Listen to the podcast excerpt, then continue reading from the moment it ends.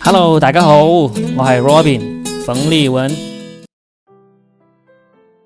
欢迎大家又来收听我们新的一期说的全是梗的吹水栏目。今天来到这里的依然是我的老朋友老于。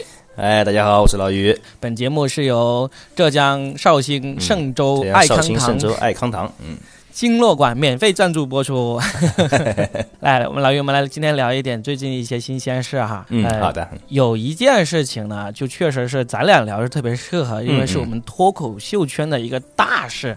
嗯，那就是我们圈里面知名度数一数二的一个脱口秀演员，叫做池子的。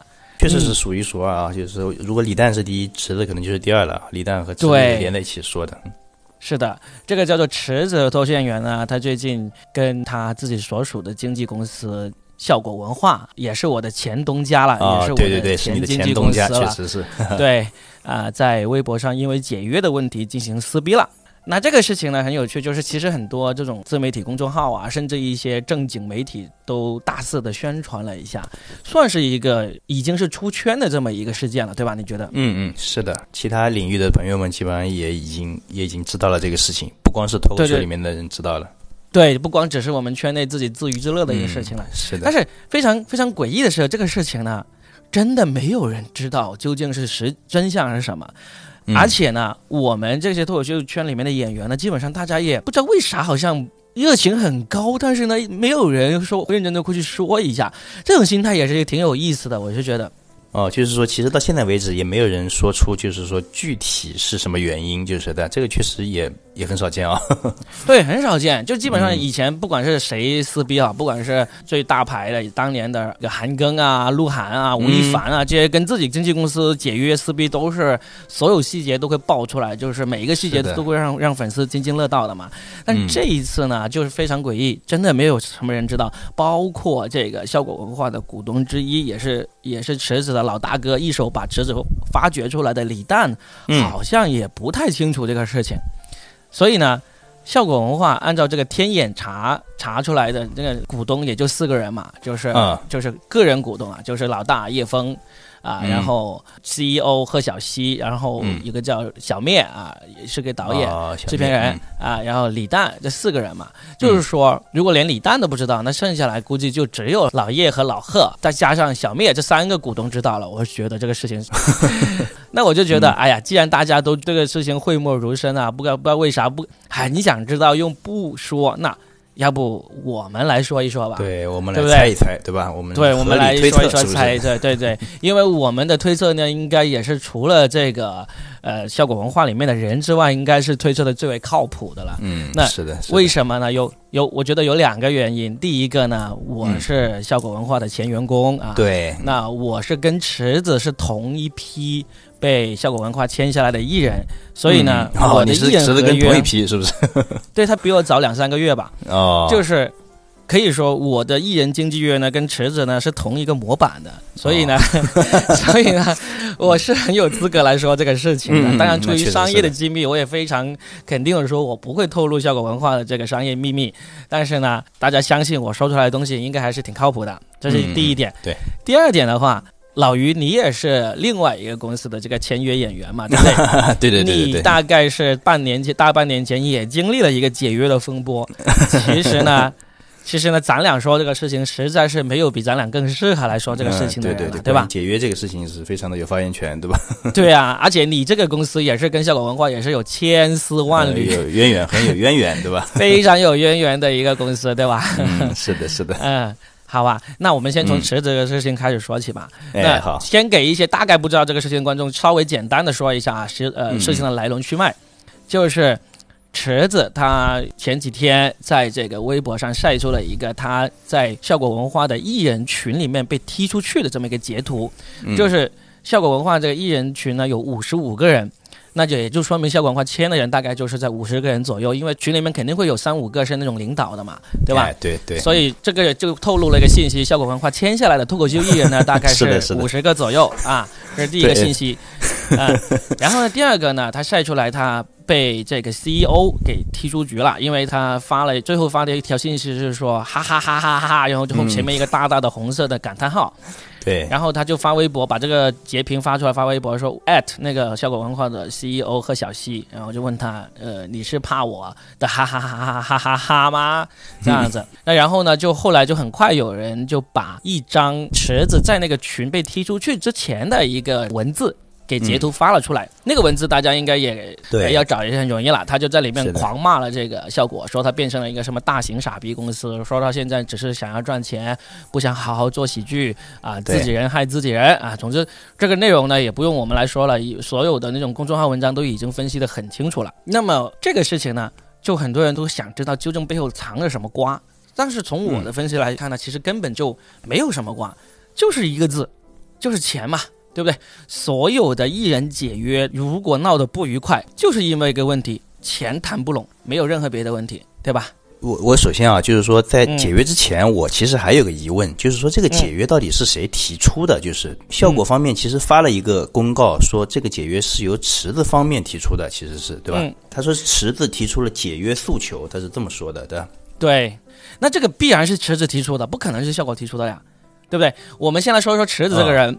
他是二零一五年开始发现了脱口秀这个事情，然后在北京加入了这个北京脱口秀俱乐部。哦，啊、我们这个这现在说一说个我好像这个我好像还记得，因为那个时候我们还参加了那一次第一届，对吧？就是全中国的脱口秀是叫脱脱口秀大赛大会，是的，嗯二零一五年五月份，北京脱口秀俱乐部就西江月、嗯他们主办了就中国有史以来第一届脱口秀的喜剧节。嗯，然后呢，当时就请了从深圳就请了呃我们的豆瓣脱口秀和那个嗯外卖脱口秀，上海就请了你们茄子脱口秀过去。哎那个时候还有茄子脱口秀呢，对，就没有请孝道，就是请了你们茄子脱口秀过去。然后呢，嗯还有北京的几个俱乐部，然后呢就就过去参加这个，其实演出没有比赛，那时候是没有评什么、呃哦冠军啊这个这个名次的。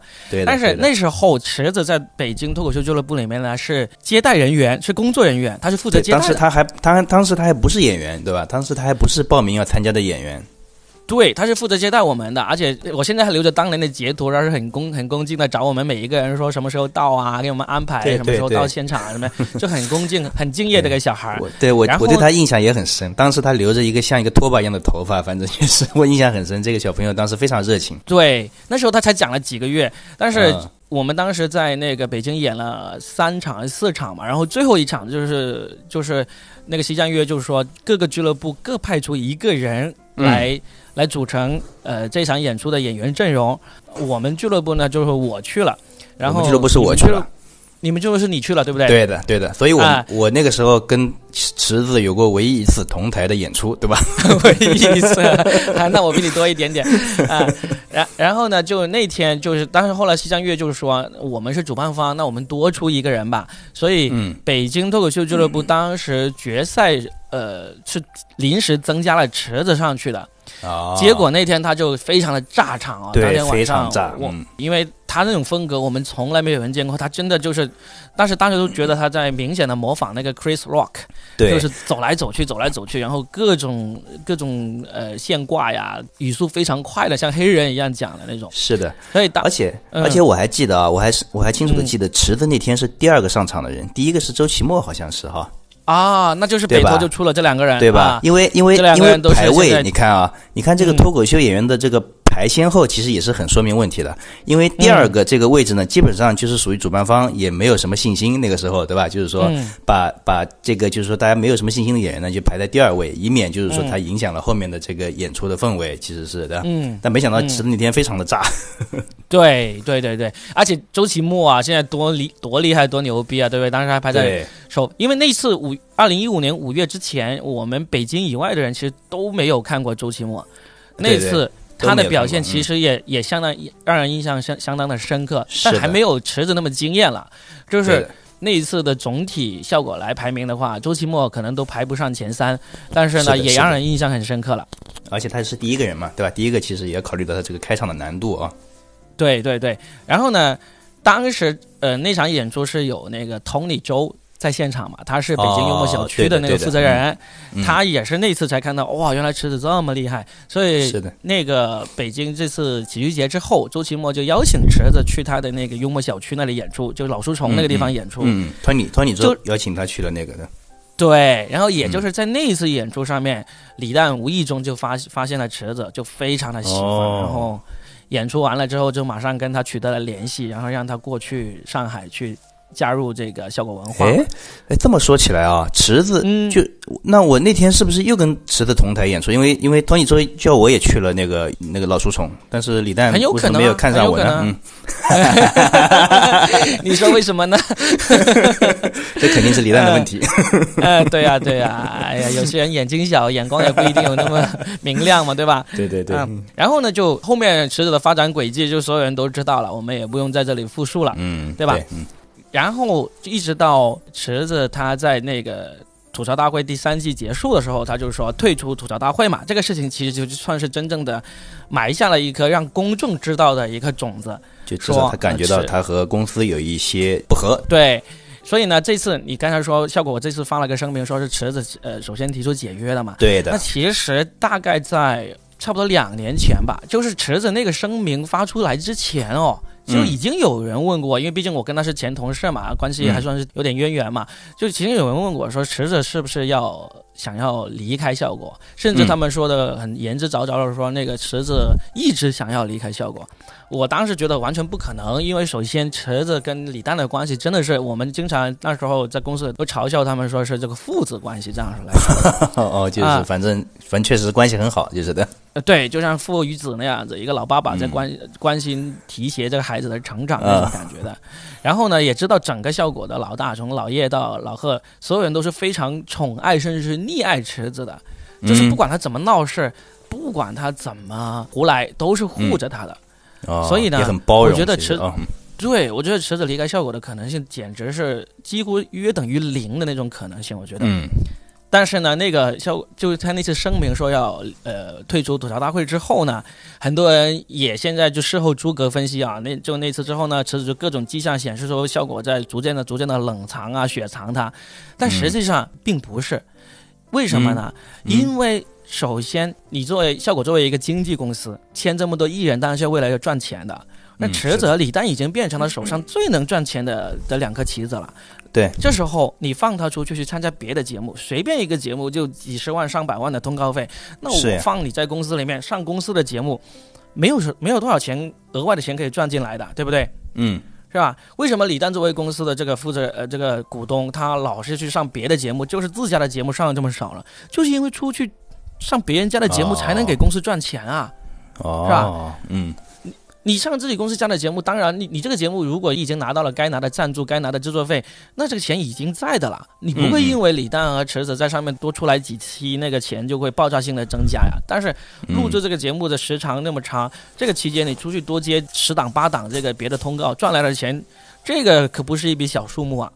嗯，所以是的，所以自从池子说要退出这个吐槽大会之后，他上的综艺节目一个都没少，该上的还是在上。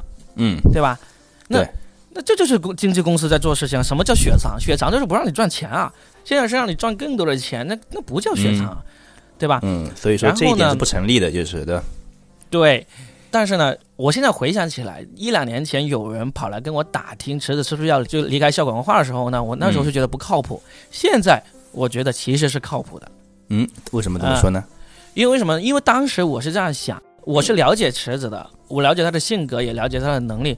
如果他离开笑果文化，其实他找不到更好的去向，因为哦他就只会脱口秀。我我嗯有见过他去别的节目里面，例如他尝试想要演小品，他尝试想要在那些网剧里面演一个角色，都是泯然众人矣。都是一个普通演员，甚至是连连那个普通演员的那个平均水平都达不到的这么一个演员。这这个其实也不光是池子了，其实我们脱口秀演员也基本上都几几乎都是这样的。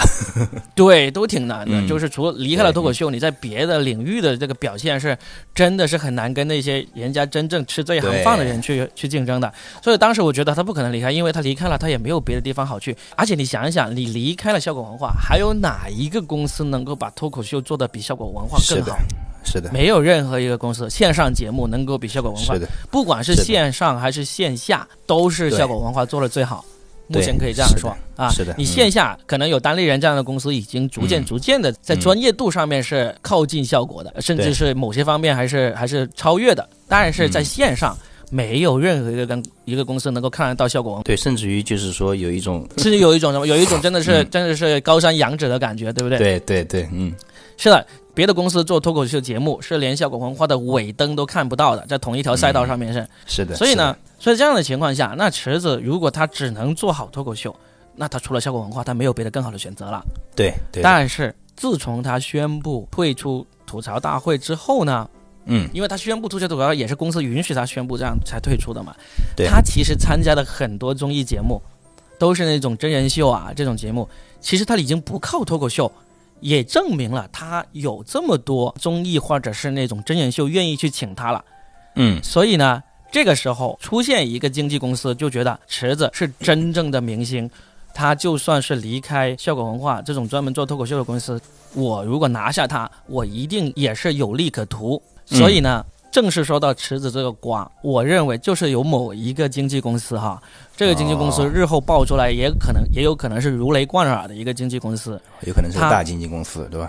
对他说服了池子，他告诉池子说：“你虽然最擅长是脱口秀，但是呢，要么我们能够把你签过来之后呢，让你同样做好脱口秀，而且是做你喜欢的那种脱口秀。因为嗯池子在撕这个效果的那个声明里面，他是非常痛批了这个效果，说他做的已经不再是脱口秀了，已经是脱离了脱口秀的这个本质了，对吧？嗯，所以呢，我就想这个，呃，想要拿下池子的公司呢，他绝对就给了他三个承诺。第一个就是说，如果你来了我这里，你想要做脱口秀的话，我让你做脱口秀，而且让你做你喜欢的脱口秀，这是第一个。哦而不是效果嗯想做的脱口秀。对，而不是效果式的脱口秀。嗯，他们觉得这个是绝对优先，就是能够说服池子的第一个最重要的条件，我认为是。嗯第二个的话，他也让池子打了一个定心针，肯定就是说，你就算来这里，我们公司做不到像效果那样子把脱口秀节目做得这么好，但是呢，我们有比效果更好的，除了脱口秀以外的资源，例如说什么嗯真人秀啊，例如说电影啊，例如电视剧啊这些，嗯或者音乐。这些能够让池子觉得自己有可能在里面去变成一个好的一个玩家的这么一些领域，嗯这些在这些领域呢，这个公司呢可能是呃远胜于效果，甚至是业内的老大的这样的公司。哦，那么，那么这是第二个，就就定定心针，就算你来我这里，因为他肯定也没有证明自己能够做好脱口秀嘛。那池子也不是傻，他也不能够像池子说，我做脱口秀绝对比效果更好。他如果这样说的话，那 池子可能也会觉得这公司没有那么靠谱了，对吧？不靠谱。对，对，然后呢，他肯定第二个条件就是让小池子相信，就算我来这里没办法再好好做脱口秀了，我做别的，嗯，也是有出路的。那个对，那更有出路，那个那个成功的可能性也是很大的。嗯，这是第二个，那第三个那就是最根本的了，那就是来我这里拿到的钱，一定比你在效果拿到的多得多得多得多。嗯，我觉得这三个条件是一定存在的，而且是一定同时存在的。嗯所以，如果日后爆出来那个把池子嗯撬走的这个公司是哪一个公司，我敢肯定，他给池子的承诺是符合这三个条件的。哦，那我我这么看啊，就是说，在嗯你提出这个三点之前，其实我也没有系统的想过这个问题。但嗯是呢，就是说，从我从这个就是网上看到的这些池子跟效果的这些关系的文章来看啊，我有一种嗯感觉是这样，就像你刚刚说的，其实池子跟效果之间啊，它是有一些矛盾的，其实是对吧？肯定有啊，呃，就是可能是对，就最直观的就是池子那篇文章里面，他认为自己跟效果在对脱口秀的认知上是有区别的，对吧？嗯嗯嗯嗯，嗯。所以所以说，刚才你提的那个三点，我觉得就是最最后一点啊，我前两点我觉得我全部认可，就是最后一点关于钱的那点嘛，哎，对的，啊，对的，嗯所以说嗯我不确定，就是说他是不是因为因为比如说啊，是如果是两家公司，对吧？嗯有一家公司，它其实它给出钱可能是一样的，但是呢，就是说。他可能把那个分歧给你拉平了，就是他，比如去了他那家公司之后，没有呃，现在池子提出的，就是跟效果之间的这种对脱口秀的认知上的分歧，对吧？我觉得说不定他也会愿意去。嗯，池子跟效果的这个脱口秀上的分歧呢，嗯其实并不是真的是脱口秀上面的分歧，我认为哈，哦，而只是商业理念上的分歧。因为为什么呢？哦因为我明白因为首先嗯池子对脱口秀的理解，他可能会以为是很深，但是嗯我可以非常负责任的说，嗯我们只要做脱口秀的时间足够久啊，这个久呢可能就三年以上吧。我就说，只要你做脱口秀三年以上，大家的认知都不会差到哪里去。没有说一个人做了三年脱口秀，正儿八经的做了三年脱口秀，还会在对脱口秀本质、对脱口秀水平的认知还会差一个天渊之别的一个差异，这是不可能的。只要你玩脱口秀，有真真正正的从事脱口秀有三年以上，大家的认知都已经差不多了。所以呢，是的，池子可能以为他是会高于效果的，这个认知很多，但实际上他只是在对商业运作上的那个差异跟效果是大家可能会相差很远。嗯例如池子他一定要坚持什么话都能说，例如他要坚持他在微博上口无遮拦啊，例如他坚持某些段子不能这样说，对不对？但是这些其实说白了是商业上的一个考量，而并不是池子那篇长文里面这篇那篇檄文里面说的这个、嗯 这个 讨效果檄文，对，并不是那篇檄文里面所说的是嗯一个关于对脱口秀本质的一一个理念差异。这个这个不可能的，我对效果文化的人非常了解，他们不可能在嗯对脱口秀本质的的认知上低于你池子这么多的，这是不可能存在的事情。我再说一个事实来来论证我这个观点。嗯池子自从开始在那个今晚八零后脱口秀，就早到今晚八零后脱口秀时代，嗯开始有一定名气之后，他其实在线下的这个自我发展啊，嗯已经是放慢了脚步的了。特别当到了吐槽大会之后，他已经基本上不去线下怎么锻炼，基本上很少去讲线下的脱口秀了。他该讲的都在节目里讲了，他该讲的都在商业活动里面讲了。那线下的话，你已经没有多少时间去好好讲了。你说白了，如果你对脱口秀的本质有这么认知了解的话，那你应该知道，包括 Louis C.K., 包括 Chris Rock、包括宋飞这些人，嗯今时今日他们年平均收入是三五千万美元以上的人，嗯他们每年去开放麦的次数还是很多的，而且很多是不拿钱直接去开放麦，而且还得要跟俱乐部老板征得俱乐部老板同意才去俱乐部里面去上台去讲的。哦，这就是脱口秀的本质。你得不停的锻炼自己，不停的打磨自己的段子，这才是脱口秀的本质。但是池子，你已经没有这样做了。你想想，你有多久没有去线下的开放麦？就是因为你觉得自己已经是个明星了，你去个线下的开放麦可能会引起麻烦，所以呢，你不是不想去，而是呢，你觉得去了会有麻烦，或者你的经纪人、经纪公司觉得你去了有麻烦。但是嗯路易 C K 不会有麻烦吗？宋飞不会有麻烦吗？Chris Rock 不会有麻烦吗？为什么人家就不怕这些麻烦呢？为什么人家就能够克服这些麻烦呢？你自己有没有去想一想啊？问题是出在这里，所以呢，呃，拉回到我们说要这个说这个瓜哎这个事情啊，你觉得效果文化没有按照以前最初的那个脱口秀的那个想法来做，你有没有看到效果文化现在正在做的事情啊？他让呼兰在全国一百个城市做个人专场演出，嗯他让把 Nola 签下来去全国各地演出，对吧？对。呃，卡姆我就不说了，卡姆是纯粹是一个靠着这个流量起来，然后卖卖了虚高的这么一个一个效果的一个、呃一个演员。但是你能够让呼兰，你能够让 Nola 这样子来做全国巡演，脚踏实地，这个名字就叫脚踏实地。嗯有哪个公司？中国有哪个公司能够这样做？外国的经纪公司又有哪个公司能够这样做？那些这些事情啊，都是演员自发做的，但是嗯效果文化来做这个事情，然后呢，他把他的演员拿出去，去全球各地去做这个全球巡演。现在日本日本巡演开始了，然后那个澳大利亚的巡演也马上也要开始了。他们今年要参加这个墨尔本的喜剧节，把好几个演员都派出去了，甚至是一些很新签约进来的演员都放进来派出去了。但这个不是做、哦。在做脱口秀本质的事情吗？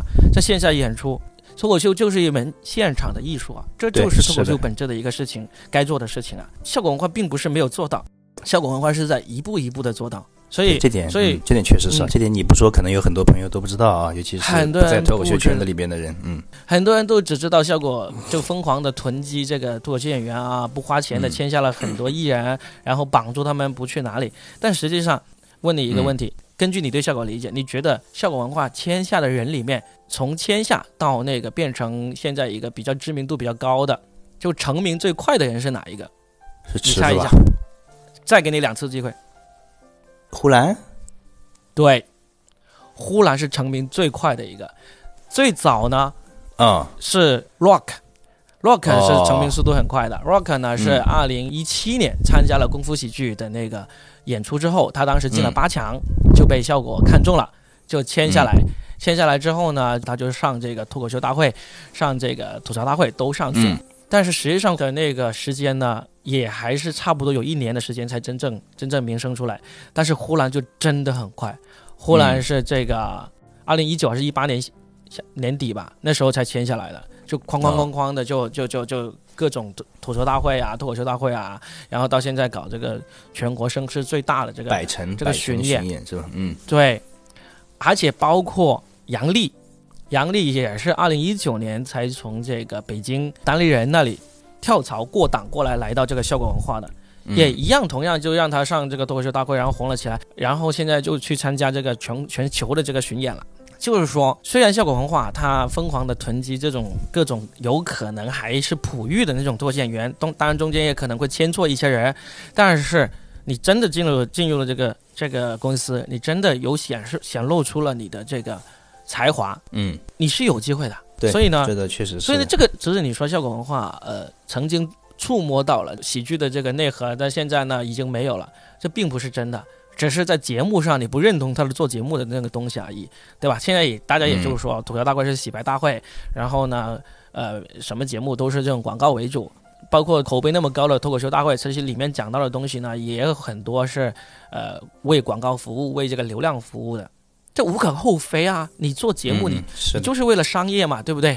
对，是的，你你想一想，有多少现在全全世界有多少这种牛逼的这种脱口秀演员？他们白天就上着一份工作，就是在节目里面讲各种各样的时事啊、新闻啊、政治啊、娱乐啊。但是嗯晚上他们可以去俱乐部啊，包括 S N L 很多卡司，他们都都是能够开开专场的脱口秀演员啊。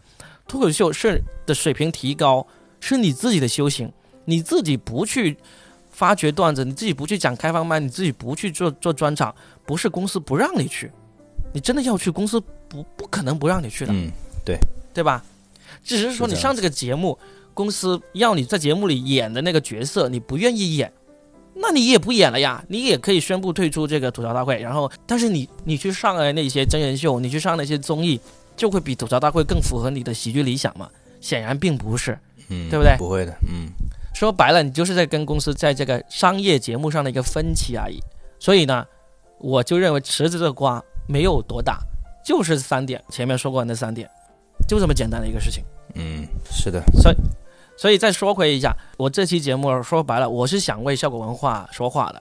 为什么我想要为他说话呢？我没有必要现在这个时候舔效果文化的屁，非要说的非常明显。我是效果文化第一个要求解约的演员，我才是第一个要求解约的演员。对对对，居然没有来吃你的瓜，真是，我才是第一个，而且到目前为止哦，效果文化嗯还没有给我发出正式的同意我解约的声明哦，哦。就是其实你还是效果的艺人，就是 从官方来说，就是 从从法律上来说，我应该还算是的嗯。当时嗯我成立公司的时候，我问了我们公司的律师，我说。根据我跟效果文化的条约呢，我是达到了解约条件的，达到了自动解约的条件的。那嗯是不是就这样就行了？当时律师告诉我说，你最好你就是发一封律师函过去说声明，嗯，你的已经达到了解约条件，你现在正式宣布呃跟小广快解约，啊、嗯。当时呢我也打算写这封律师函了，后来问了一下啊，写律师函还要钱，那就算了。啊，嗯，那个时候也不是很有钱，嗯。然后就没写啊，然后就、嗯。所以一直到现在，呃，效果文化也没有给我出过一封正式的，书面的，他给我嗯嗯他给我出了离职证明，但是呢，他不肯给我出这个艺人解约的这个声明，哦，就其实你现在还是效果的艺人呃，我不知道是不是啊，啊，啊 对对，但是我不会回去的，我可以这样说。所以呢，我为什么要好好的来说一说这个事情呢？因为现在所有的舆论再出来呢，都觉得效果就是一个辜负了池子的公司，啊，并没有。效果文化没有辜负池子，效果文化为中国脱口秀的这个进步做出了巨大的那个贡献。如果没有效果文化，中国脱口秀至少会迟进步五年，我可以这样说，非常明确的这样说。作为作为来自于效果竞争对手的公司，对吧？从前啊，现在是效果不把这个竞争对手公司放在眼里了，是不是？我也觉得，我也觉得，我也认可 Robin 说的这番话。呃，然后呢，然后还我还想说一个真心肺腑之言，这个话呢是从我加入效果文化的第一天到今天，我在任何时候只要说到，我都还会再说的一句话，就是我知道效果文化的核心竞争力，并不是李诞，也不是池子，而是效果文化现在的最大股东叶枫。叶枫才是真正效果文化的核心竞争力，没有叶枫就没有效果文化所做过的这么多，不管是爆款还是没那么爆的节目，都是因为叶枫在。经常有人说一个公司离开了谁都能够活得很好，我就非常肯定的说，效果文化离开了池子，一样能够活得很好；效果文化离开了李诞，一样可以活得很好。但是效果文化一旦离开了叶枫，那这个公司很快就没了，可以这样说。哦，因为叶枫他是真正是业内的一个制作人的大佬，他有这种所有一个独立制作人、一个制片人该有的这个资源，他全都有。更重要的是，他有一个所有中国的喜剧制片人都没有的一个东西。嗯，这个东西呢，我说完之后，我敢保证你会很认同，嗯嗯，那就是喜剧审美。喜剧审美哦没有没没有任何的制片人比叶枫更厉害。可能你会拿什么《欢乐喜剧人》这样的节目啊，呃，《奇葩说》这样的节目出来、来来反驳我，不是那几个喜剧都不是真正的现代喜剧，在现代喜剧审美水平上，制片人没有人比叶枫更好。我为什么说你一定会赞同的吗？嗯因为你就跟一个号称要比叶枫的喜剧审美要厉害的多的人共事过很长时间，对不对？我明白了，我明白嗯你说的是谁。嗯你对你明白我说的是谁，你也嗯明白这个人的喜剧审美并没有他宣称的那么强。如果真有那么强的话，嗯他至少能够做一档真正的喜剧节目出来。但很可惜，这个人到目前为止还没有做一档真正的喜剧节目出来对，对不对？是的，是的，啊，认不，认同？认嗯同认同。嗯，对啊，对啊，就是这样子。我们也不提他的名字了。他如果有，嗯他如果不幸听到了我们这期节目的话，他会知道我们是在说他，对不对？嗯所以这个瓜我们大概就差不多，我觉得差不多可以吃到这里，是不是？嗯，是的。可能唯一我还有一点点，我唯一好奇的就是这个能够嗯说服池子离开效果的这个公司是谁？啊，这是我唯一还好奇的。但是呢，他用什么方式说服他离开？他给了什么条件让他离开？这些其实都不重要，因为基本上都是一模一样的这个内容存在了，只是对这个名字感兴趣而已。是的。啊哦，还有一个，还有一个，稍微说一说。嗯然后池子说，他他那个呃事情完了之后，不是很多人就关心池子跟李诞是不是已经撕了嘛，对对对，嗯不对？是的。嗯然后？呢，池子就晒出了一张截图嘛。那张截图，李诞就是说，呃，我也不打听了啊，等到你需要我干什么时候，你再来找我。嗯然后池子就说：“朋友，你去喝酒吧。”就这样子。然后他就特意把这张截图发出来了，在微博上说：“呃，这就是我的蛋哥啊，蛋哥在我这里不是蛋总啊。”言下之意就是说，第一个，我跟李诞的关系很很铁，没有任何关系，对吧？嗯第二个就是说，李诞没有掺和这个事情，李诞不是这个事情后面让他讨厌的那个黑手，他就特意也算是帮李诞给讲清楚了。对，但我问你一个问题，你相信李诞会不知道这个事情吗？呃，以我对公司的这个组织架构有限的理解，对吧？我想嗯李诞无论如何也是在董事会里的吧？是不是？对呀、是啊，怎么可能会不知道，对不对？对，就是我认为这个事情李诞肯定是会开会讨论一下的吧？对，甚至让李诞出面来做这个，向大家告知我跟池子没有撕逼，这个可能都会是一个是个会议上的一个决定。老大老大们商量过的决定，有可能，我我是这样认为，对，啊，嗯，对吧？因为李诞，那你也不是什么什么善男信女啊，你在节目里面非常明确的说过，你自己是要赚钱，你自己是要一个 要要在这个商业社会里面做自己该做的事情那个人，所以呢，这个就是 business，不可耻，你自己也不会觉得可耻这种事情，对吧？但是要把功夫做好嘛，要把这个场面做漂亮嘛。所以当时我们大家算是业内的一些明眼人，看到李诞这个说，嗯，我也不打听了，我就觉得，嗯，嗯这个是不是装的有点过了？什么叫不打听了？你就是说这个事情你好好处理吧，需要我帮忙你就尽管开口啊，那那还叫好一点。不打听了这个说法，唉，也太精明过头了，我只能这样说。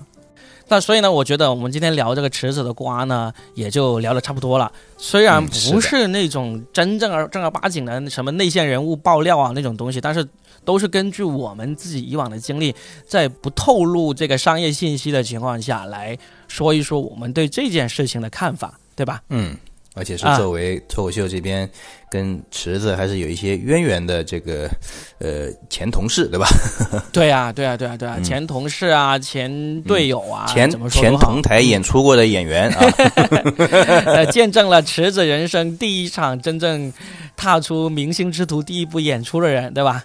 而且、啊而且那场演出我们还是同时在台上的，啊，对，哎、而且你看，嗯。就是就是人生就是这么充满戏剧性，对吧？同样在台上的两个人，对吧？然后池子嗯。被李诞牵走了，对吧？然后嗯，我我我们就回到了各自的 我也岗位上。我也被我也被李诞牵走了，就你哦，没有。对对对对对，那还是李诞的问题啊。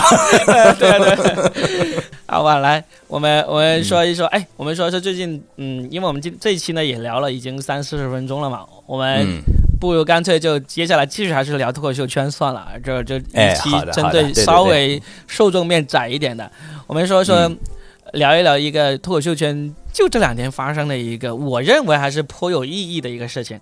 我跟你说一下，你知道有一个东北的女脱口秀演员叫做波波吗？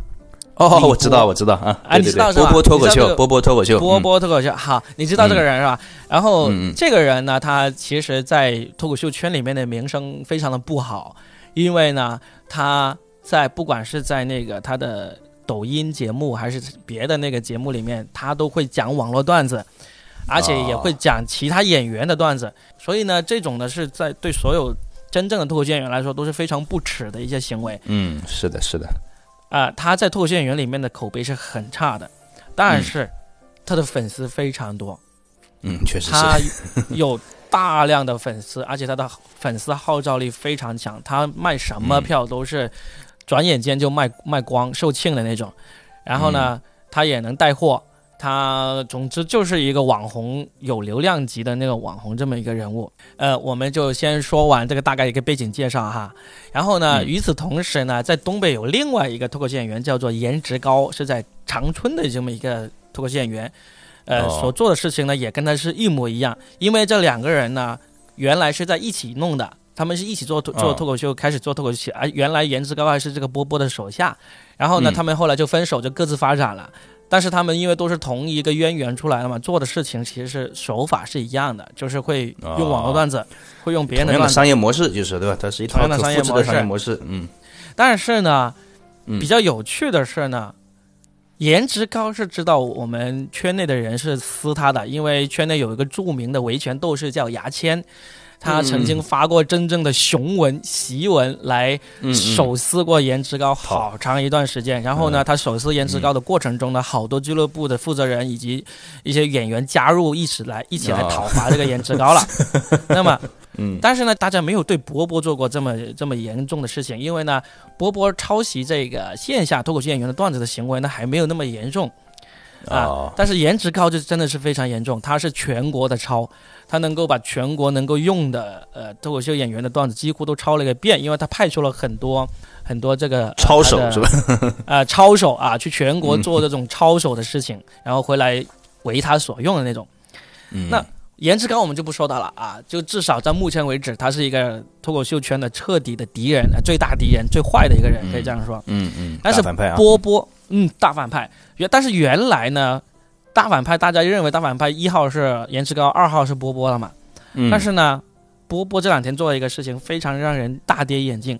首先，呃，因为他后来私信跟我聊了。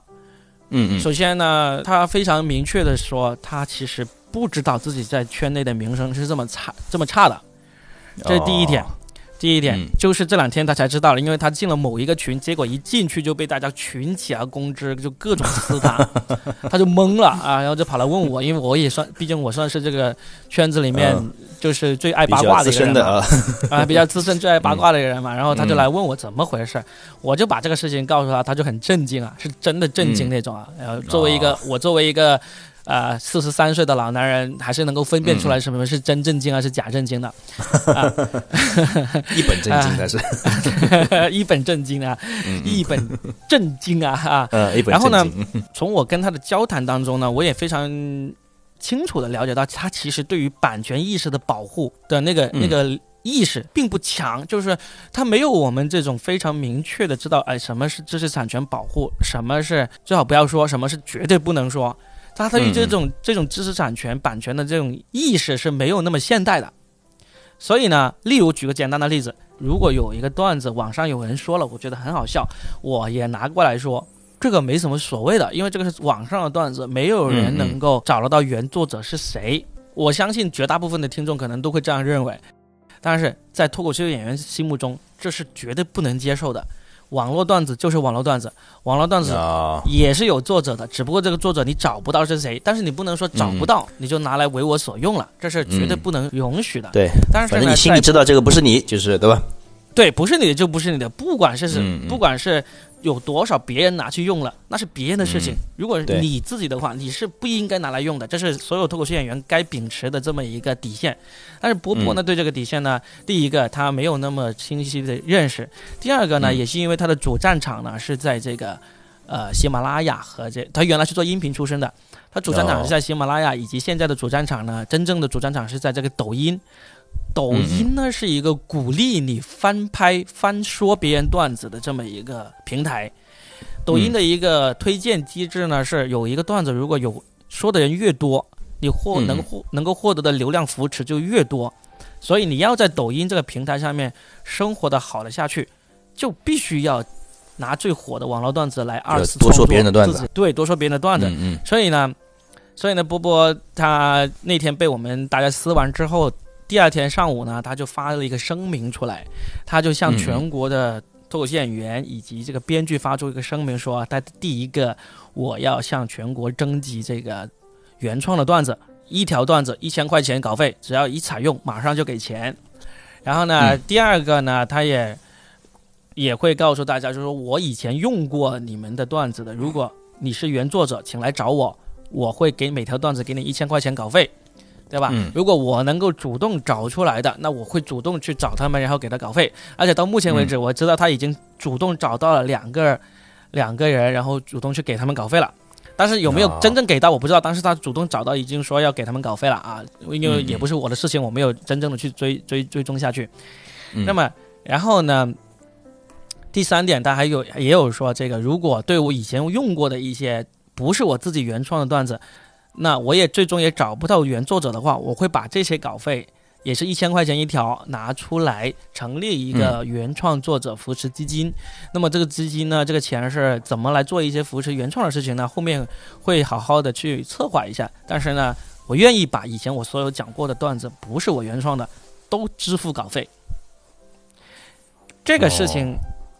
然后当当然，同时也有在说，就是说我们还是会继续在网上找一些热点的段子来进行这个二次创作的，因为我要生存，我要做这个事情。呃，他也说明了这一点。嗯嗯。但这个事情一出来呢，就大大家当中引起了很大的震动，基本上意见就分成了两派。第一派是占是占这个，应该是占多多数意见的，对吧？哦，对，占多数意见就是嗯，就是欢迎他这样做。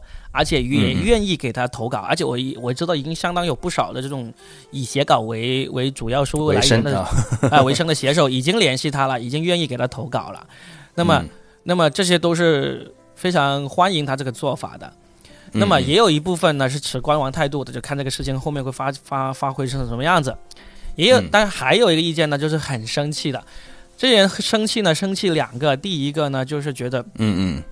原来在手撕波波的这些人里面，怎么一旦 到这个波波说愿意给钱了，你们马上就 就转过来去跪舔他了啊！你们都是一帮狗东西啊！你们不是不是什么好人，嗯，这是这是这一个愤怒的愤怒的里面的其中一个意见。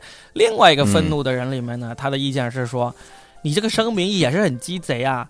你就是说。我支持原创，我给我为原创付款啊！但是呢，我同时呢，我也会继续抄袭啊。如果我抄袭到你了，呃，你来找我，我愿意给你钱。嗯，如果找不到我啊，我就不给你钱了。就是他们就觉得这种做法还是很垃圾啊。他们用这个“垃圾”这个做法来呃这个词来形容，就是基本上现在脱口秀界里面就现在分成了三类意见嘛。其实我是占第一种意见的，我是欢迎他这样做，因为我我也占第一种意见，嗯。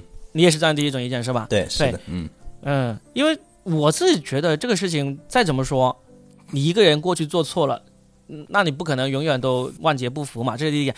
那第二个就是说，就算你现在也没有做的完全百分之百的对，但是这个嗯百分之百的对是谁来判断呢？对不对？你要在抖音的那个条件上生存，抖音就是说你可以不是原创，你可以拿别人的段子来改编啊，这就是抖音。嗯抖音就是虽然抖音没有这样说，但是你这样子给别人那种拿翻拍段子来来给流量的，就无疑就是赤裸裸的支持嘛，对不对？嗯那大家现在都知道，你要做短视频，最好的平台就是抖音了。那那没办法，你怎你你你要说的错的话，根源性的错就是抖音，除非你不你不玩抖音咯。那很多持这种反对啊、愤怒意见的人，你自己同时也是在玩抖音的，对不对？只不过你嗯秉持着你自己的一个原则在玩抖音而已。但是更重要的是，抛开这些观点，我觉得更重要的是，有人愿意为原创买单，有人愿意给这些苦逼的喜剧写手一个好、一个不错的出路。我觉得这对是很好了，是的，嗯，很好这个事情啊，对吧？因为我我为什么占第一呢？我是这样想的啊，就是因为嗯你说啊，脱口秀这个东西在中国出现的时间其实相对来说并不长，对吧？就是比起它这个嗯，等于说一个东西出现的时候，它肯定有它野蛮生长这个这个时期的，就是对吧？就是开始的时候，你总归得需要一些野蛮生长，这个东西才会慢慢的变体系，对吧？嗯那如果你在野蛮生长的这个过程当中，如果确实是太苛求这个规则了，有可能也会让他倒退。其实你你说啊，就是比如说波波提出的一点，对吧？他说如果嗯我用了那个段子，对吧？那么我现在愿意回过头去再付钱给他，是不是啊？嗯嗯嗯，如果我在想啊，这个从商业上来看，其实它就是一个，它这个段子啊，就类似于像一个创始合伙人入股一样的，对吧？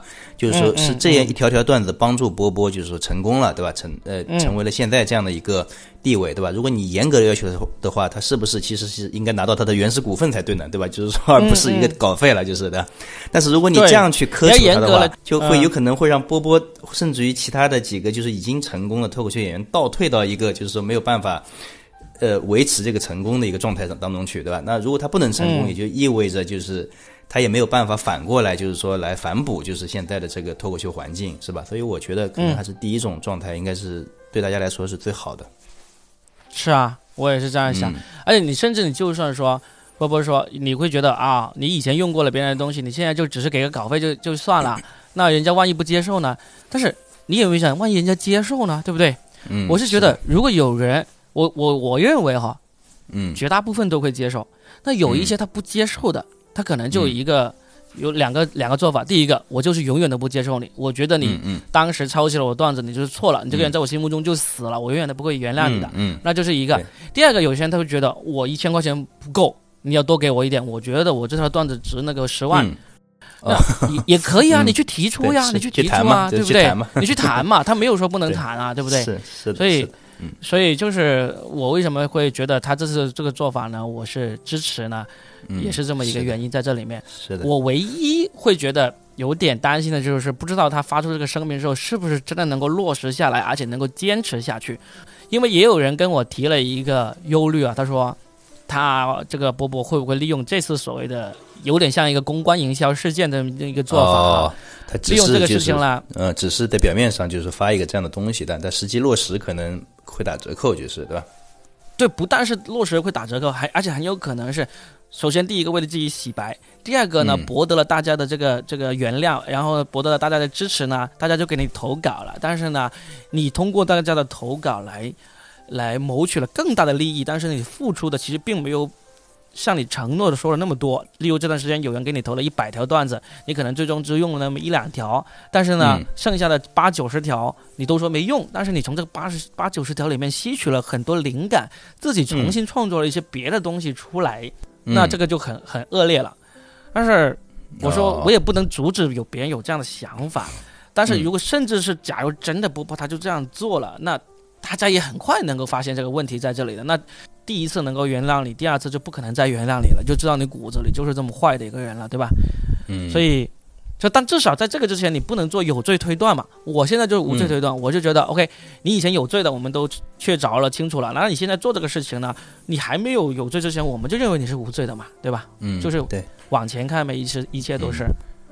对，嗯而且我觉得啊，这件事情也是确实也是跟其他的一些版权意识啊什么也很类似啊。就比如说用网上的图片啊，用网上的音乐啊，现在就大家确实嗯也是越来越在意这个事情了。然后字体啊，嗯嗯，这是对吧？好事啊。嗯，嗯，是的，嗯，就是在每个环节的创作者，其实他都可以有一个保障了，其实就是啊，是的，嗯，你看其他的其他东西的发展也是这样的，就是一开始的时候也是一个乱象丛生的一个这样的一个野蛮的一个环境，就是的，然后等到就是巨头起来了，再反过头来再来建立规则，其实是。啊，是啊，你你想想，嗯，其他东西，包括那些很很成熟的艺术啊，音乐啦、哎，电，影啦，是的，嗯。那个乱象还是很乱，对不对？嗯，所以脱口秀，我们真的不要太苛求它。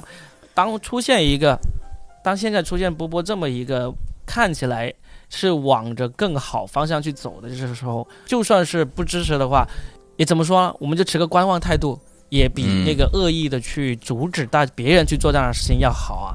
我们就拭目以待吧，就是对这次的这个事件，嗯好吧？那我们这期哎就差不多聊到这里。哎，好吧好嘞，好嘞好，本本来想要像前两期那样子再聊一些时事新闻热点，而且我们也准备了很多的，但是池子这个瓜一开始 太大，切开了之后，切开了之后就发现有能说的东西太多了，一下子就说了有一个小时了，然后就嗯，那行，那我们就尽快的把这个瓜放出来，也给那些嗷嗷待哺的吃瓜群众送去一点清甜的，啊、没有那么甜了，没有你们想象中那么甜的一个瓜了，嗯。